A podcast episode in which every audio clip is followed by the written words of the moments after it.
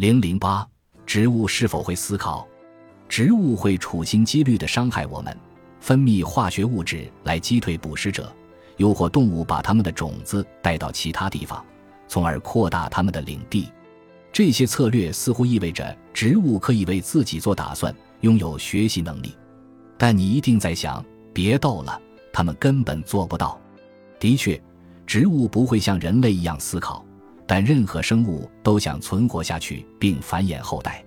从进化策略的角度看，无论你是一株简单的植物，还是一个像人类这样复杂的高级生物，任何你能够合成并且保证你的基因传递下去的化合物，都会增强你的竞争优势。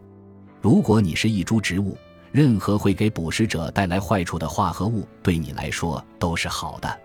所以，下次见到墨西哥辣椒的时候，记得想一想我的话。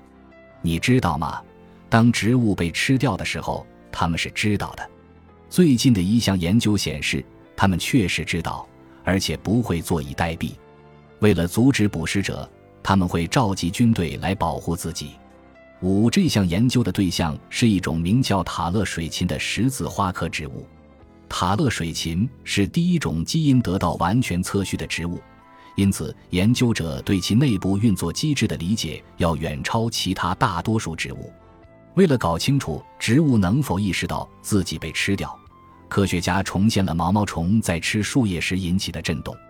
他们还演示了植物可能会经历的其他震动，比如刮风。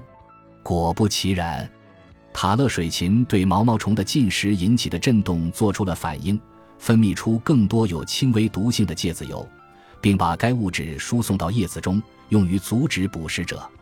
而这种植物对风及其他类型的震动则没有产生任何反应。还有一个例子是敏感植物，比如含羞草，就像它的名字一样，它对周围的环境非常敏感。它知道如何保护自身不受侵扰。当感受到外力触碰时，它会防御性的将叶子闭合。实际上，与那些生长在风平浪静环境中的含羞草相比，那些生长在易受侵扰环境里的含羞草，闭合叶子的行为更加明显和频繁。六，原来植物是能够思考的，而且这并不是它们第一次展现出思考能力。和人类及其他动物一样，植物也有昼夜节律。七，在一项研究中，研究者发现，植物体内的时钟基因决定了植物会在一天中的什么时候分泌杀虫物质。而这个时间与捕食者的活动时间恰好一致。不过，一旦研究者把时钟基因从植物体内移除，它们就会失去分泌毒素的能力。八，最后，我们聚焦一种植物化学物质——凝集素。在阅读本书之前，你可能从未听说过它。是的，你没有看错，就是凝集素，而不是卵磷脂或瘦蛋白。